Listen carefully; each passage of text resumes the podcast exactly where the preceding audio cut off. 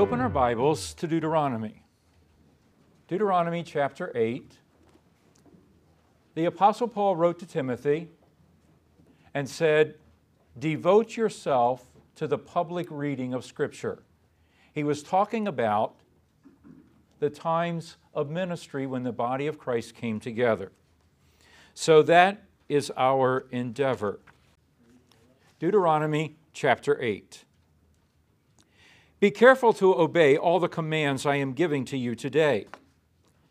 Then you will live and multiply, and you will enter and occupy the land the Lord swore to give to your ancestors.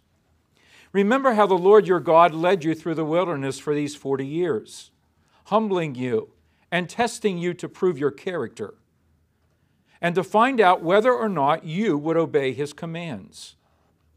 Yes, he humbled you by letting you go hungry and then feeding you with manna, a food previously unknown to you and your ancestors.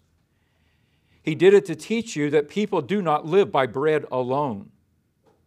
Rather, we live by every word that comes from the mouth of God. For all these 40 years, your clothes did not wear out, and your feet didn't blister or swell. Think about it.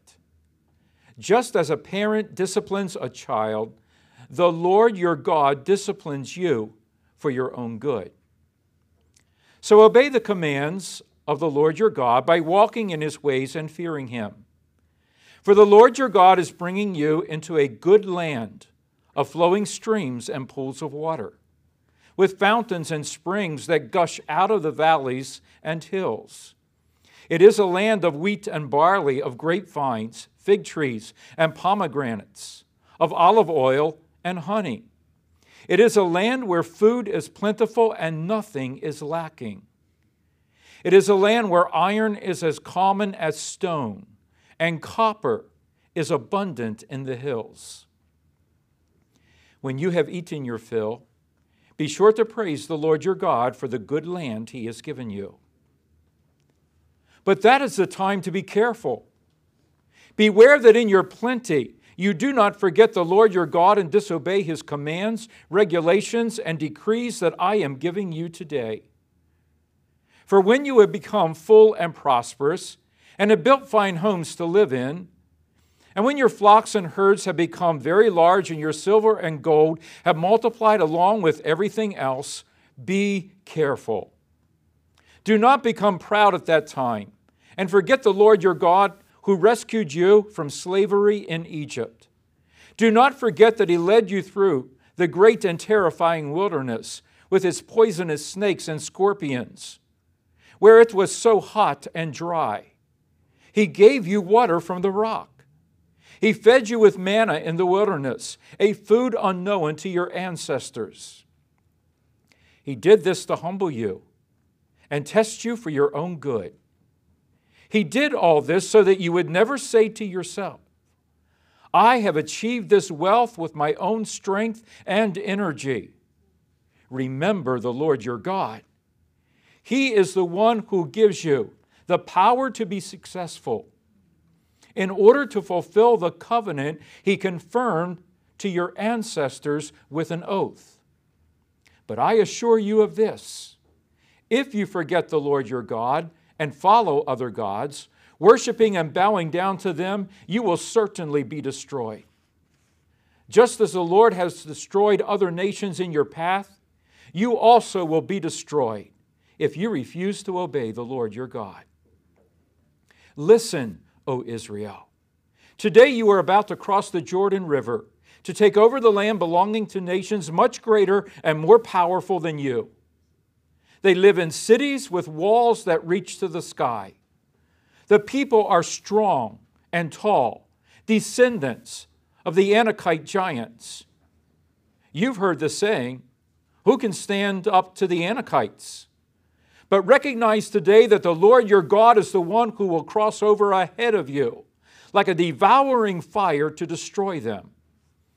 He will subdue them so that you will quickly conquer them and drive them out, just as the Lord promised. After the Lord your God has done this for you, Don't say in your hearts, The Lord has given us this land because we are such good people.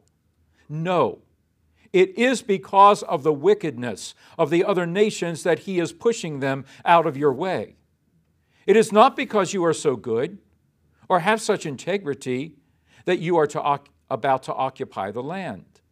The Lord your God will drive out these nations ahead of you only because of their wickedness.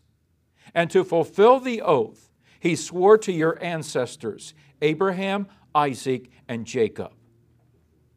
You must recognize that the Lord your God is not giving you this good land because you are good, for you are not. You are stubborn people.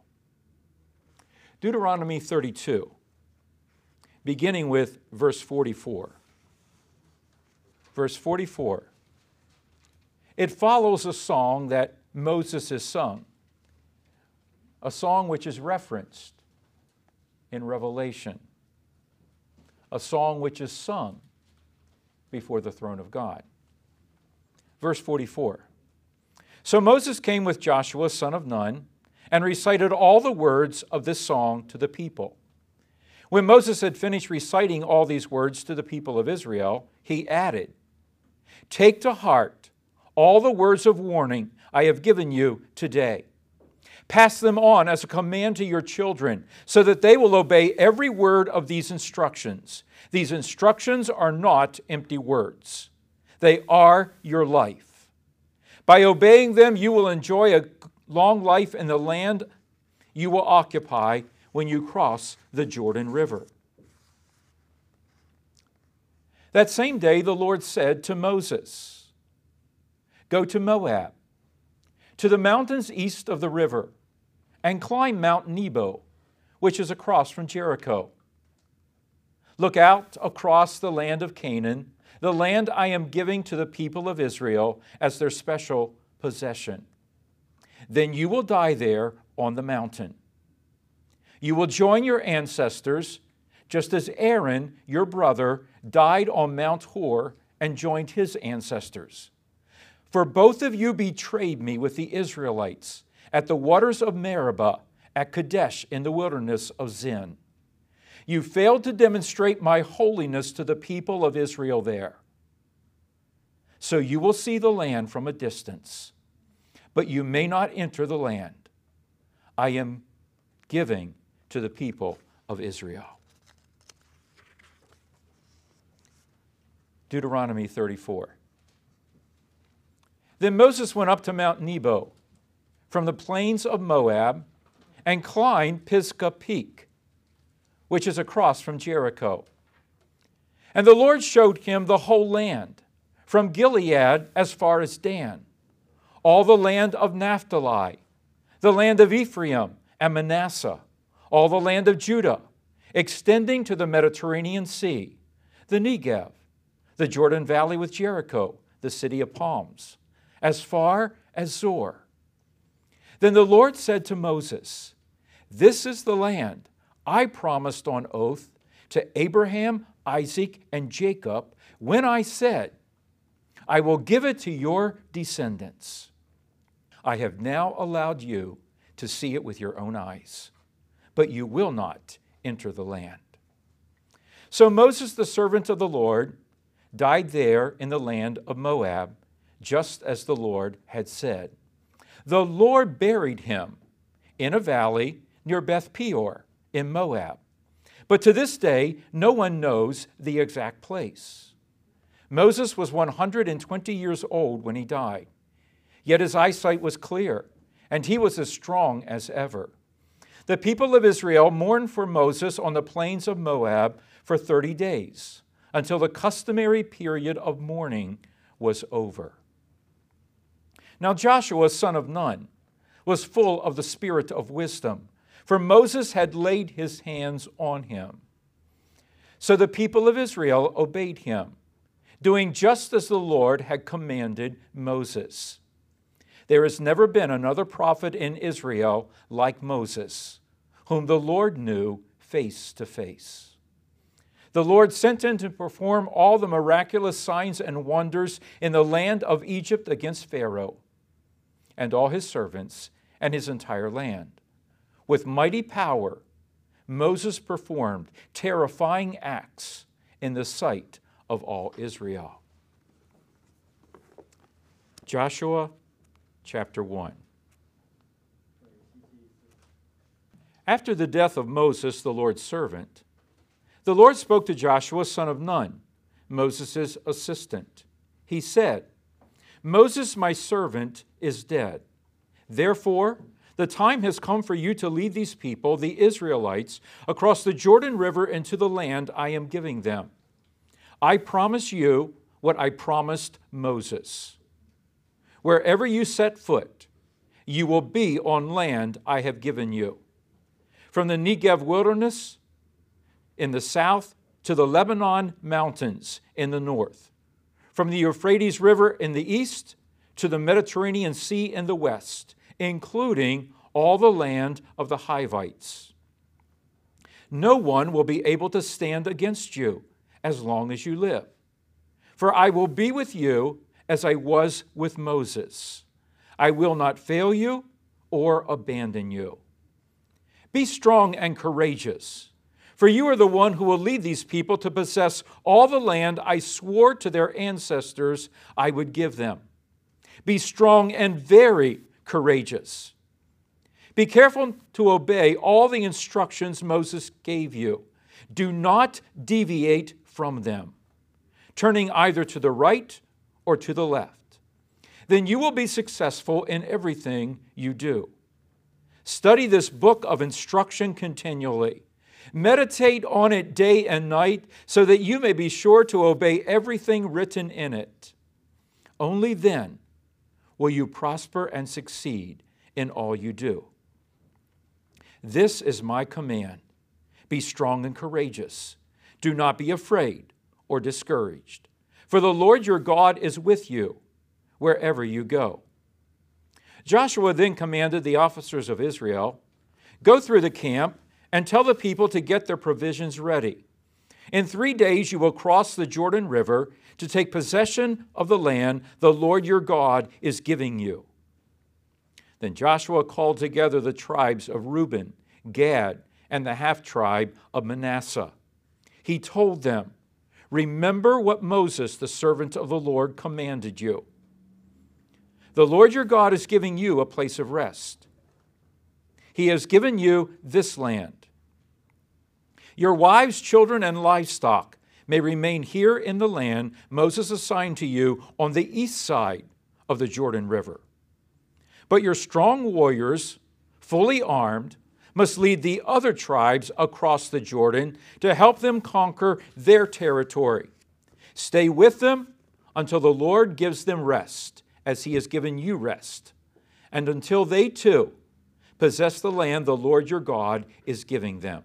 Only then may you return and settle here on the east side of the Jordan River in the land that Moses, the servant of the Lord, assigned to you. They answered Joshua, We will do whatever you command us, and we will go wherever you need us. We will obey you just as we obeyed Moses. And may the Lord your God be with you as he was with Moses. Anyone who rebels against your orders and does not obey your words and everything you command will be put to death. So be strong and courageous. Amen. 14 minutes to read those chapters. Can you find 14 minutes in your day to read four chapters out of God's Word? Father, thank you for your Word your truth, your revelation to us. Your word tells us that you have given us the history of Israel. Not only part of your work to bring the Savior to us and us to salvation, but so that we might know from their example how you have called us to live as followers of Jesus Christ. We pray today that your word would not find a shallow place in our hearts. May we receive it wholeheartedly.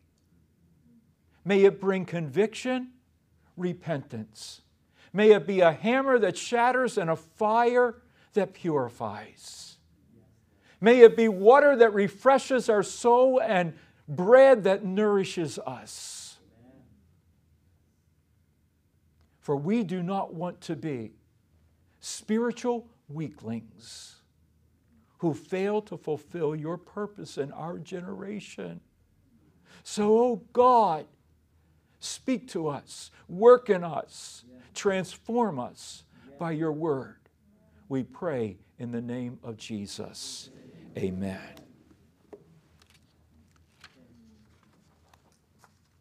Before we begin, let's ask ourselves this morning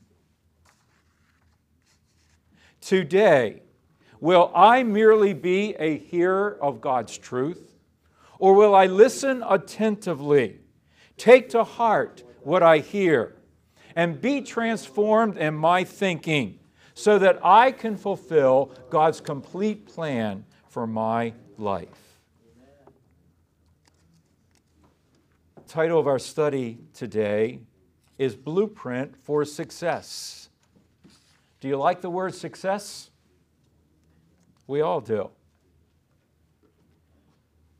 And we are going to be answering the question the opposite of choosing failure is. Let's look for a few moments at the big picture. The big picture is captured by a verse that we have used over the last two weeks from Psalm 33. The plans of the Lord stand firm forever, but the purposes of his heart through all generations. The plans of the Lord stand firm forever, and the purposes of his heart through all generations. That is the big picture. The plans of God are rooted in eternity. God is a forever God. He transcends time and space. And whatever He is doing today, He has already made plans for in eternity past. The plans that are being worked out in time and space, however, also have future eternal implications. They have what I have phrased is an eternally determining fulfillment at the conclusion of human history. Think of those three words for a moment eternally determining fulfillment. We see that picture when we open to Revelation chapter 20. We are told that everyone who has ever lived will stand before the throne of God. The books will be opened. There is a set of books with your name on. And in that book is everything that you have said, everything that you have done. There's one there with your neighbor's name. There's one there with your friends at school.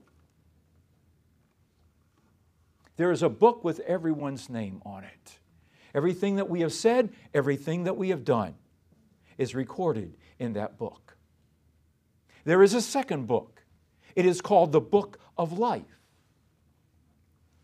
Every person's life will be scrutinized. And then it will be compared with the book of life. The book of life that was written, Revelation 13 tells us, when the Lamb was slain before the creation of the world.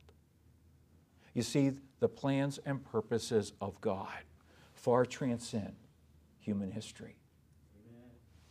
And we read these words And anyone whose name was not found recorded in the book of life was thrown into the lake of fire. The plans and purposes of God began before human history and have an eternally determining fulfillment at the conclusion of human history.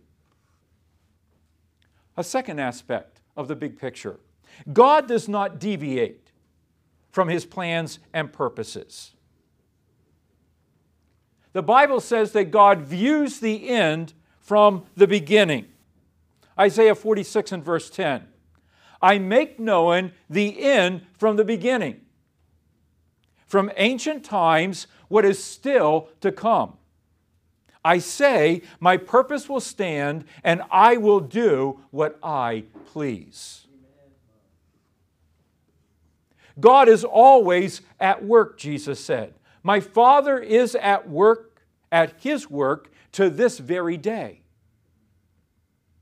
God is always working in every moment of time and always measuring each person and what is being done according to the end, even if it is thousands of years in the future. You and I are not separate from that dynamic. We are part of God and His plans and purposes, determined before the beginning of time, in which He is engaged right now.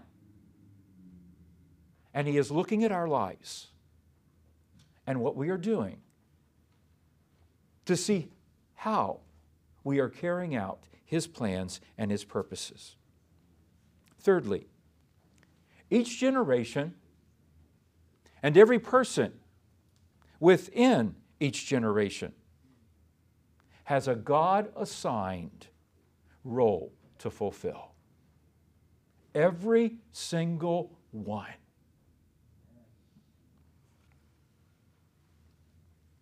In Isaiah 41 and verse 4, God speaks, Who has done this and carried it through?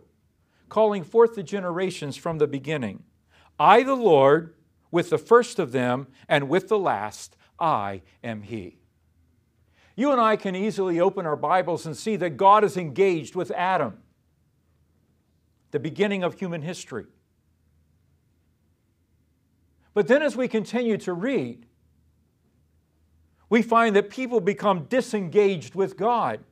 By the time that God came to Noah's era, he could only find one man who was engaged with him in his purposes.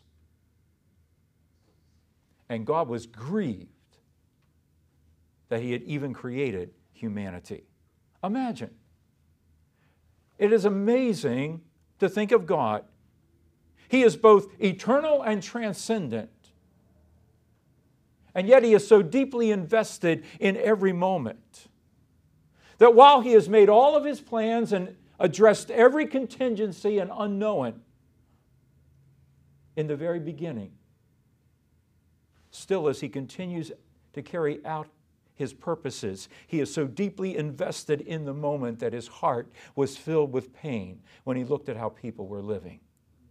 And he was grieved that he had even created humanity. One man was walking in step with God. God started over with Noah. It wasn't that long, however, until people were once again planning their own lives, establishing their own agendas and purposes. Remember, the books will be opened. And it will be revealed whether or not we have fulfilled God's assigned role for us. At the end, every generation and every person will be accountable for what they have done according to God's purposes. The Apostle Paul wrote to the Corinthians for we must all appear before the judgment seat of Christ, so that each of us may receive what is due for the things done while in the body, whether good or bad.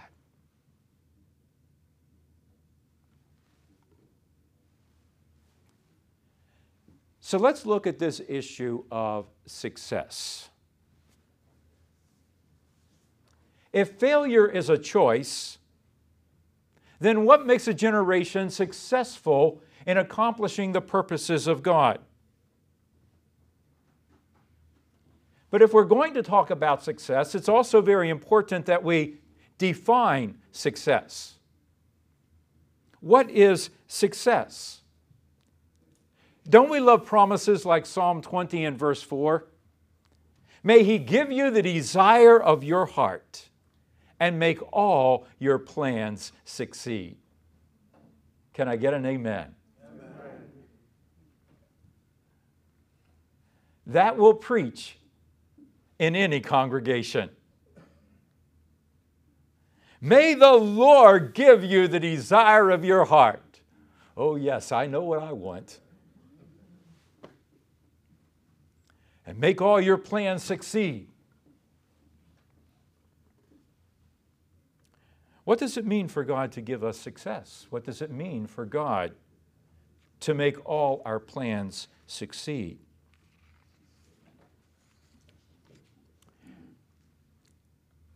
Pastor, author, and missionary Francis Chan said, Our greatest fear should not be of failure but of succeeding in things that don't really matter.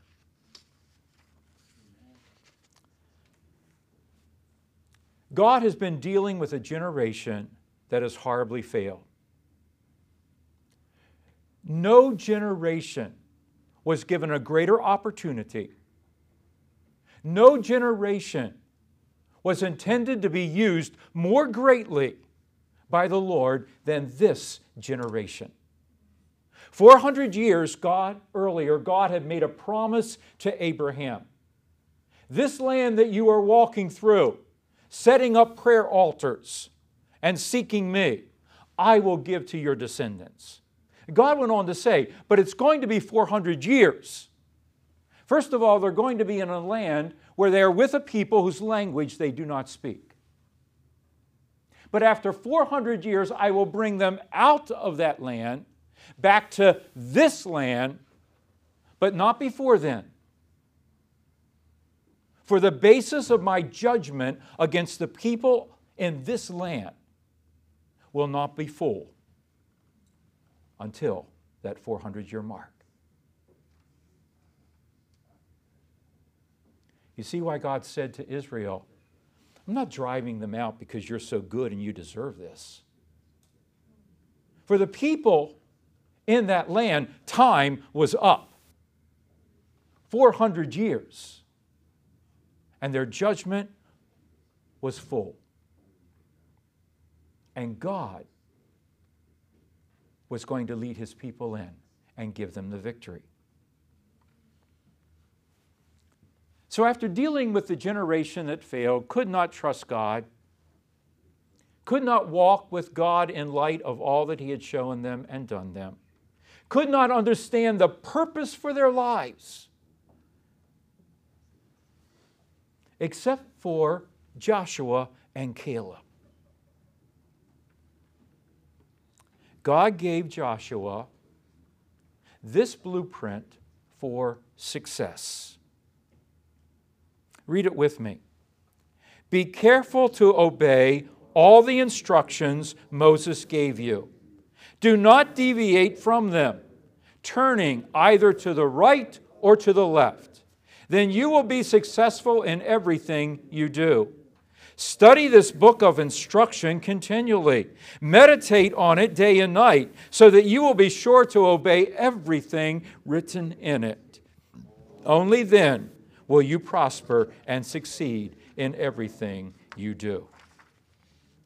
Do you see the blueprint for success in the eyes of God?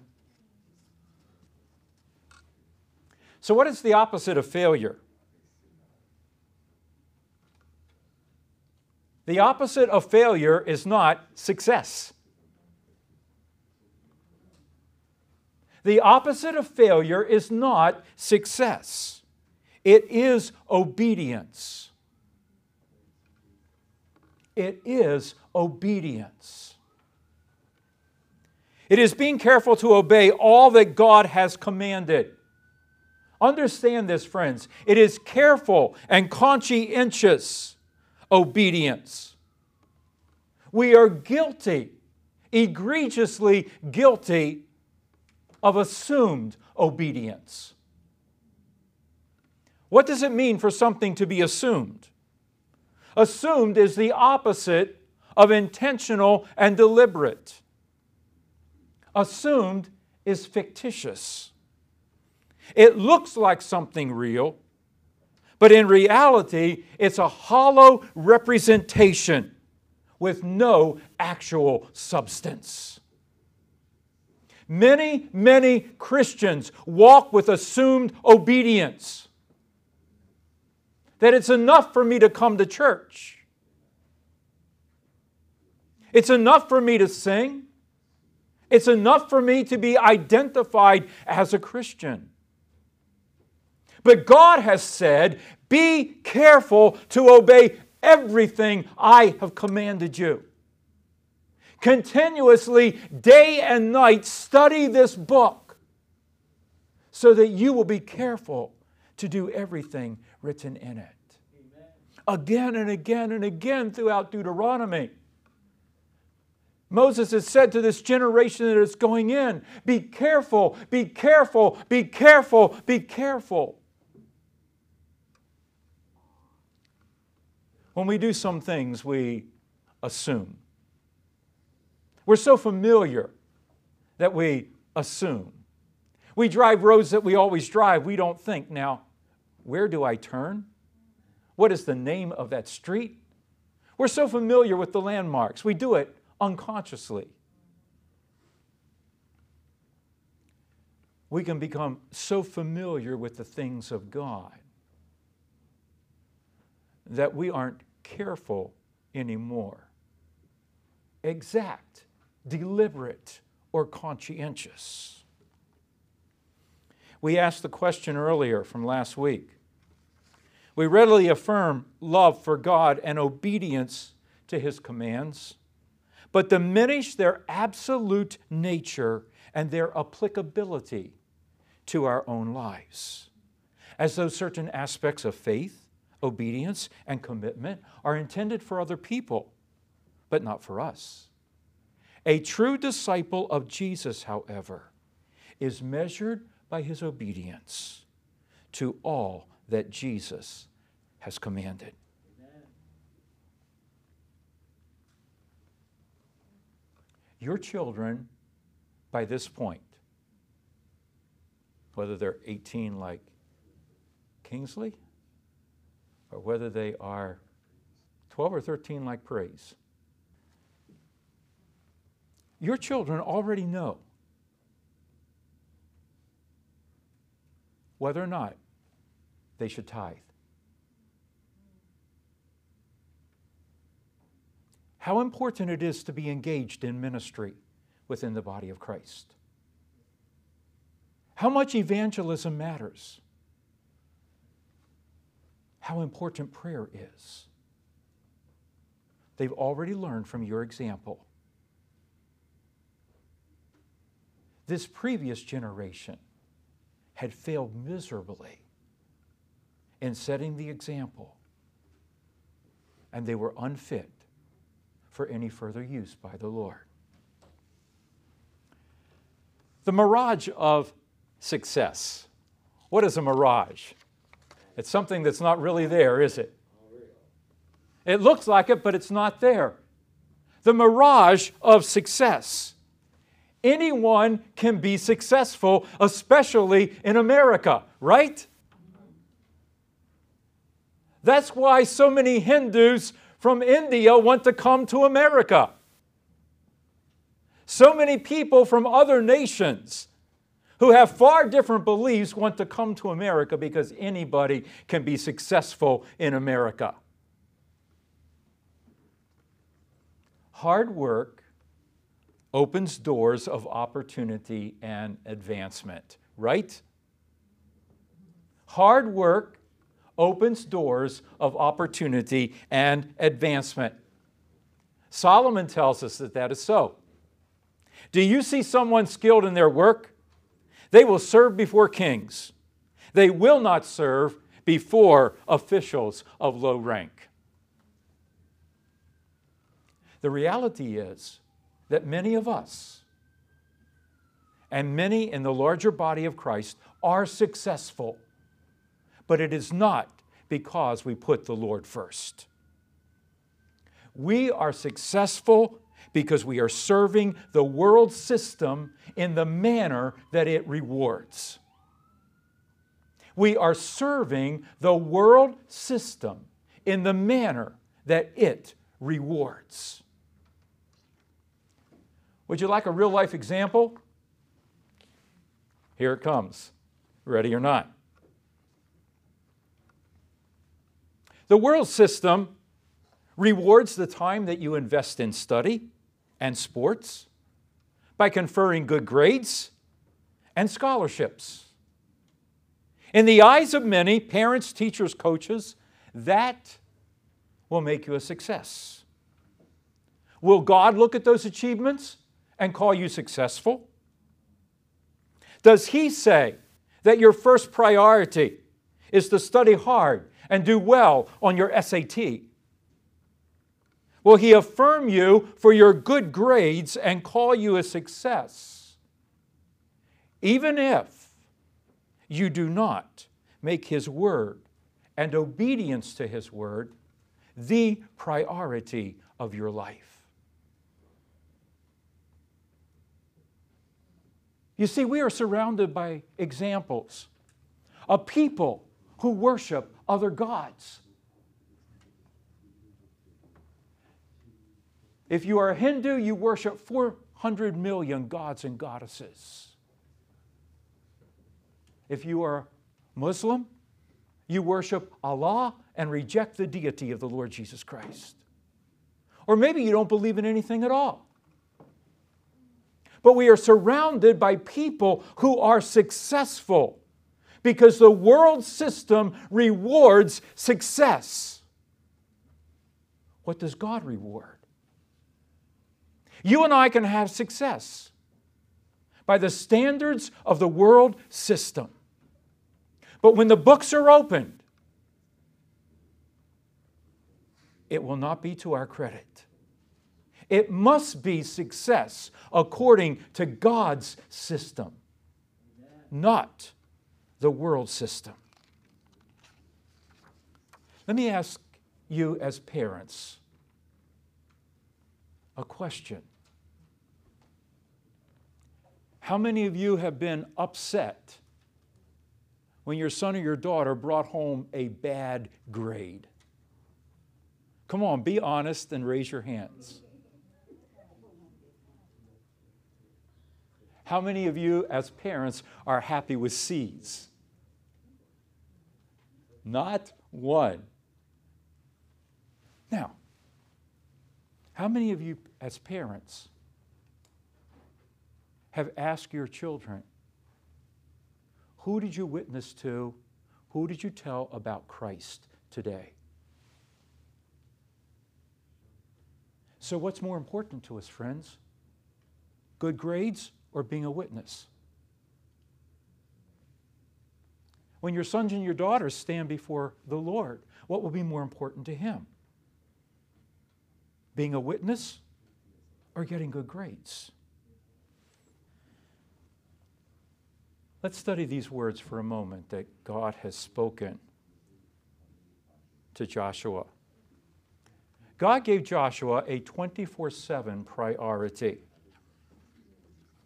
But it seems like our busy lives and our pressing priorities have determined that God's revealed priorities are obsolete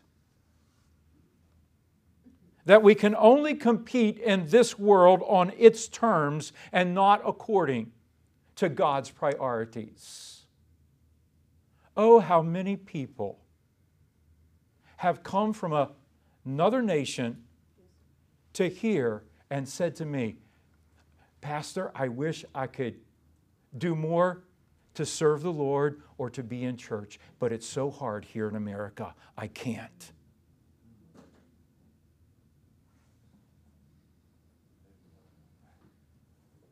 Doesn't God's word apply to every person in every era and every geographical area? Friends, that is a lie. It's a satanic lie. We read the words that Jesus quoted when he was tempted by Satan in the wilderness.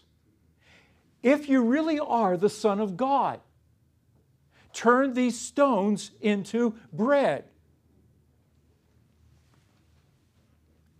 Satan has always been about this thing. If you really are, then.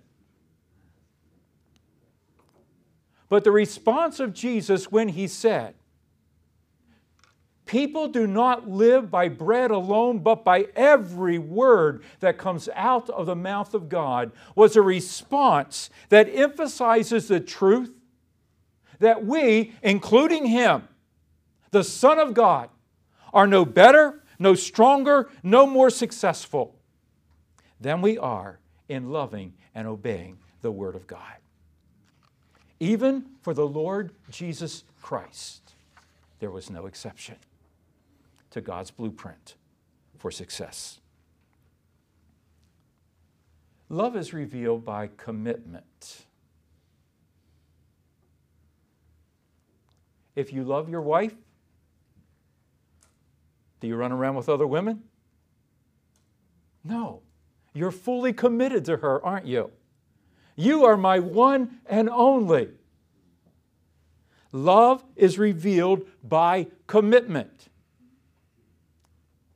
commitment is emphasized by priority. Honey, I'd really love to spend time with you, but I've got these other things I need to do.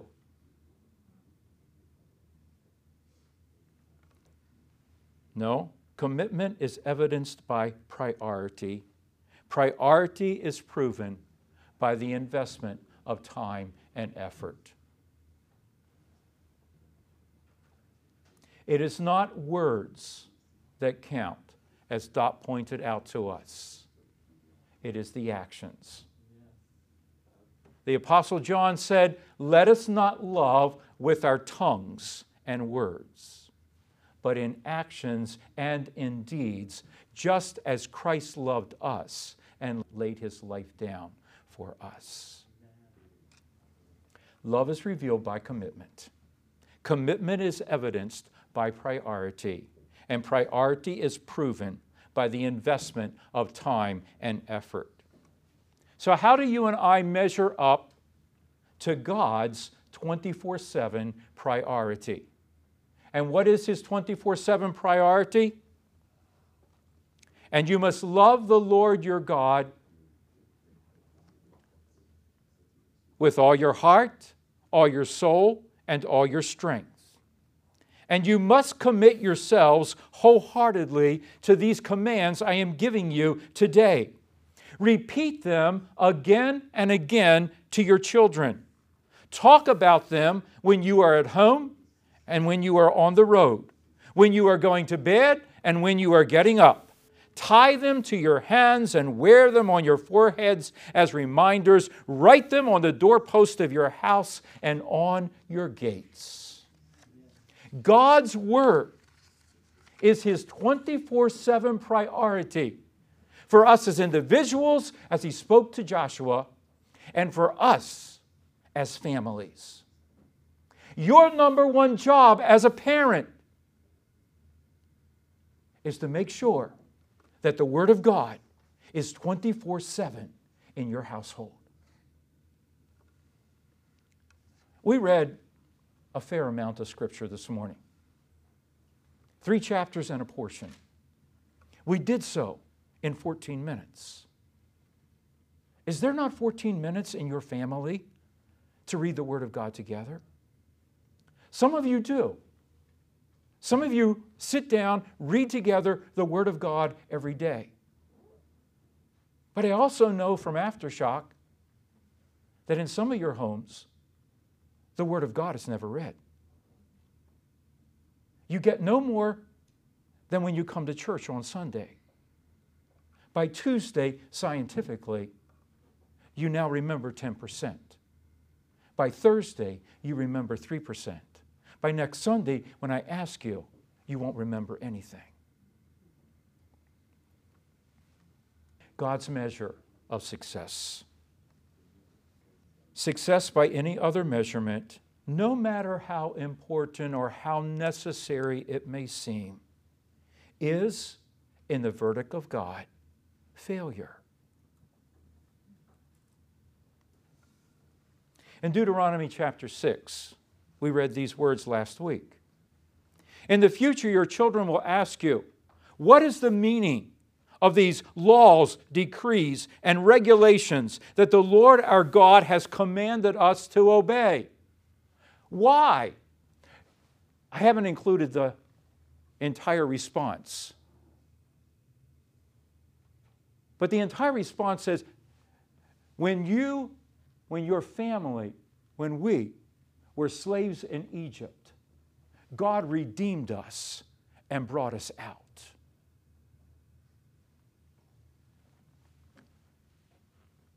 And for that reason, the Lord our God commanded us to obey all these decrees and to fear Him so that He can continue to bless us and preserve our lives as He has done to this day.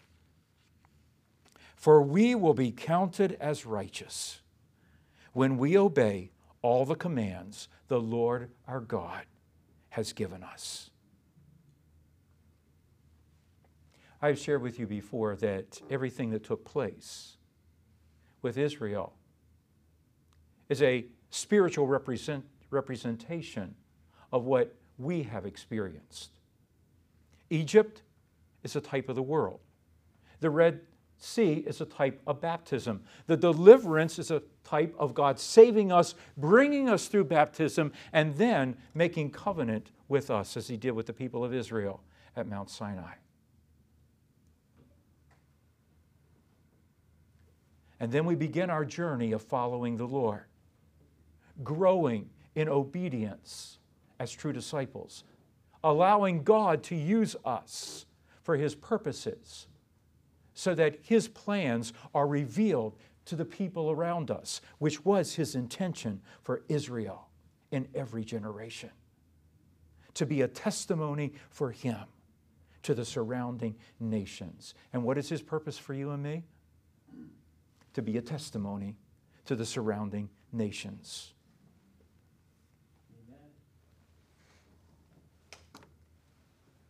For we will be counted as righteous. Do we make ourselves righteous by what we do?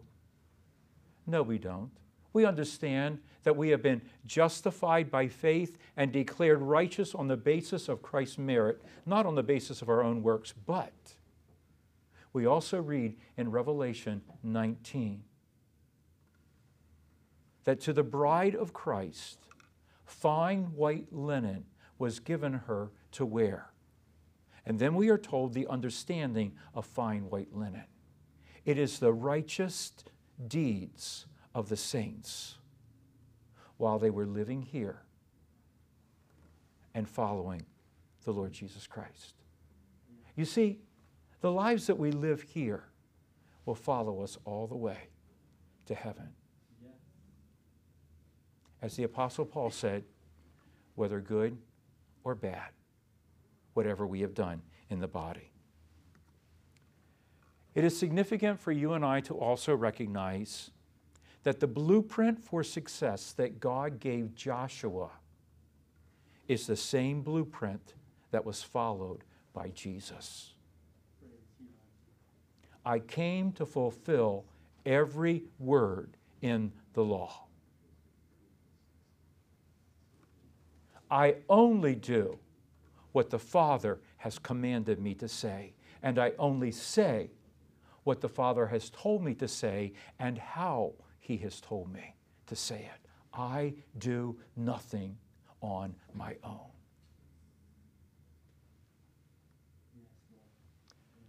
You and I need to take it to heart. For it will be the basis of whether Christ says to us, well done, good and faithful servant. Enter into the joy that I have prepared for you, or depart from me. I never knew you. Let's take a moment to pray, and then I want to share one last thing with you.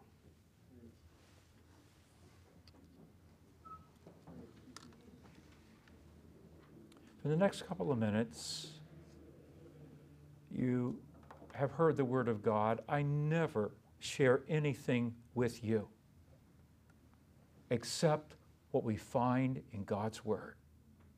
I never give you a nice idea. I never tell you something to make you feel good. I am accountable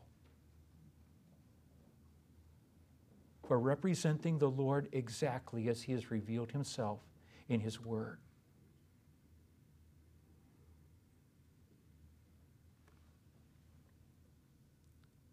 So, what has God's Word said to you today?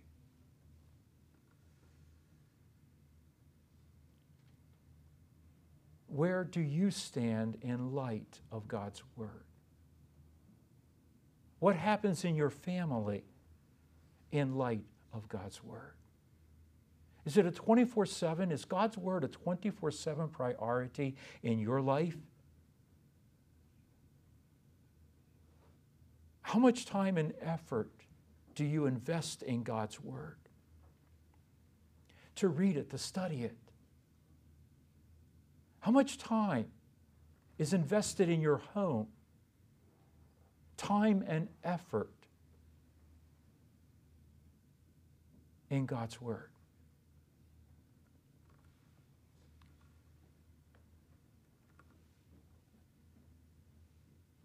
Father, we don't want to gain the world but lose our souls. We don't want to be successful in this life only to have you say, but you didn't obey me. You didn't follow every command. My word was not first place in your life.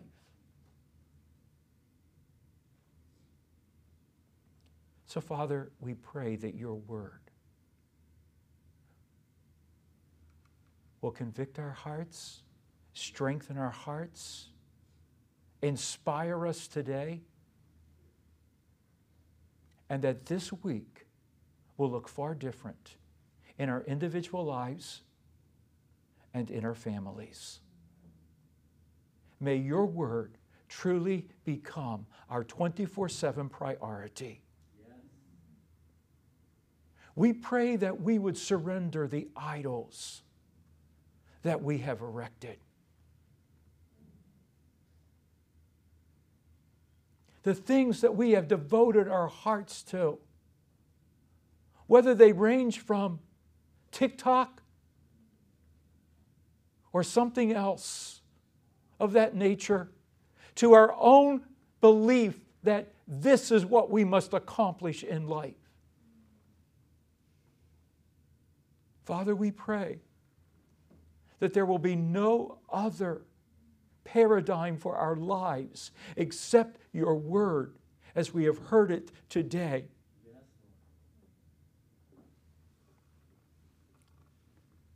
Lord, some of us have so little familiarity with your word.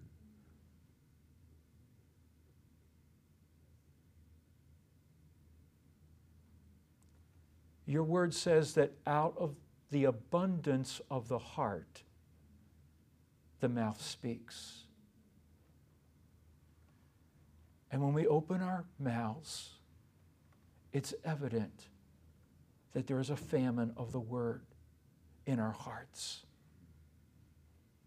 How could we ever do your will, fulfill your purpose, or hear you say, Well done?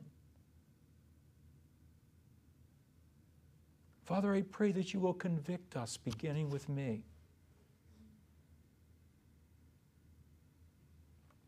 And that from this day on, we will walk in the light of the truth that you have spoken to us today.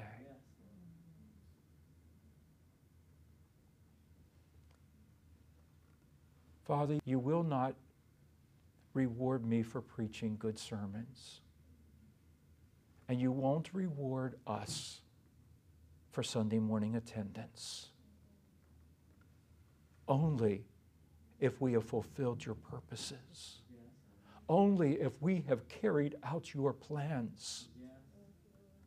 God, we pray that we won't confuse our plans and what we think is important with your plans. But may we immerse ourselves in your word so that we know your will and your purposes, and so that we are fully surrendered to you.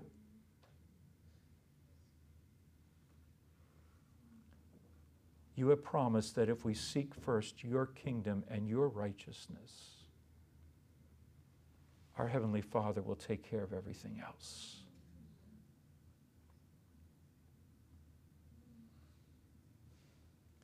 We pray that we will take you at your word. In the name of Jesus, amen.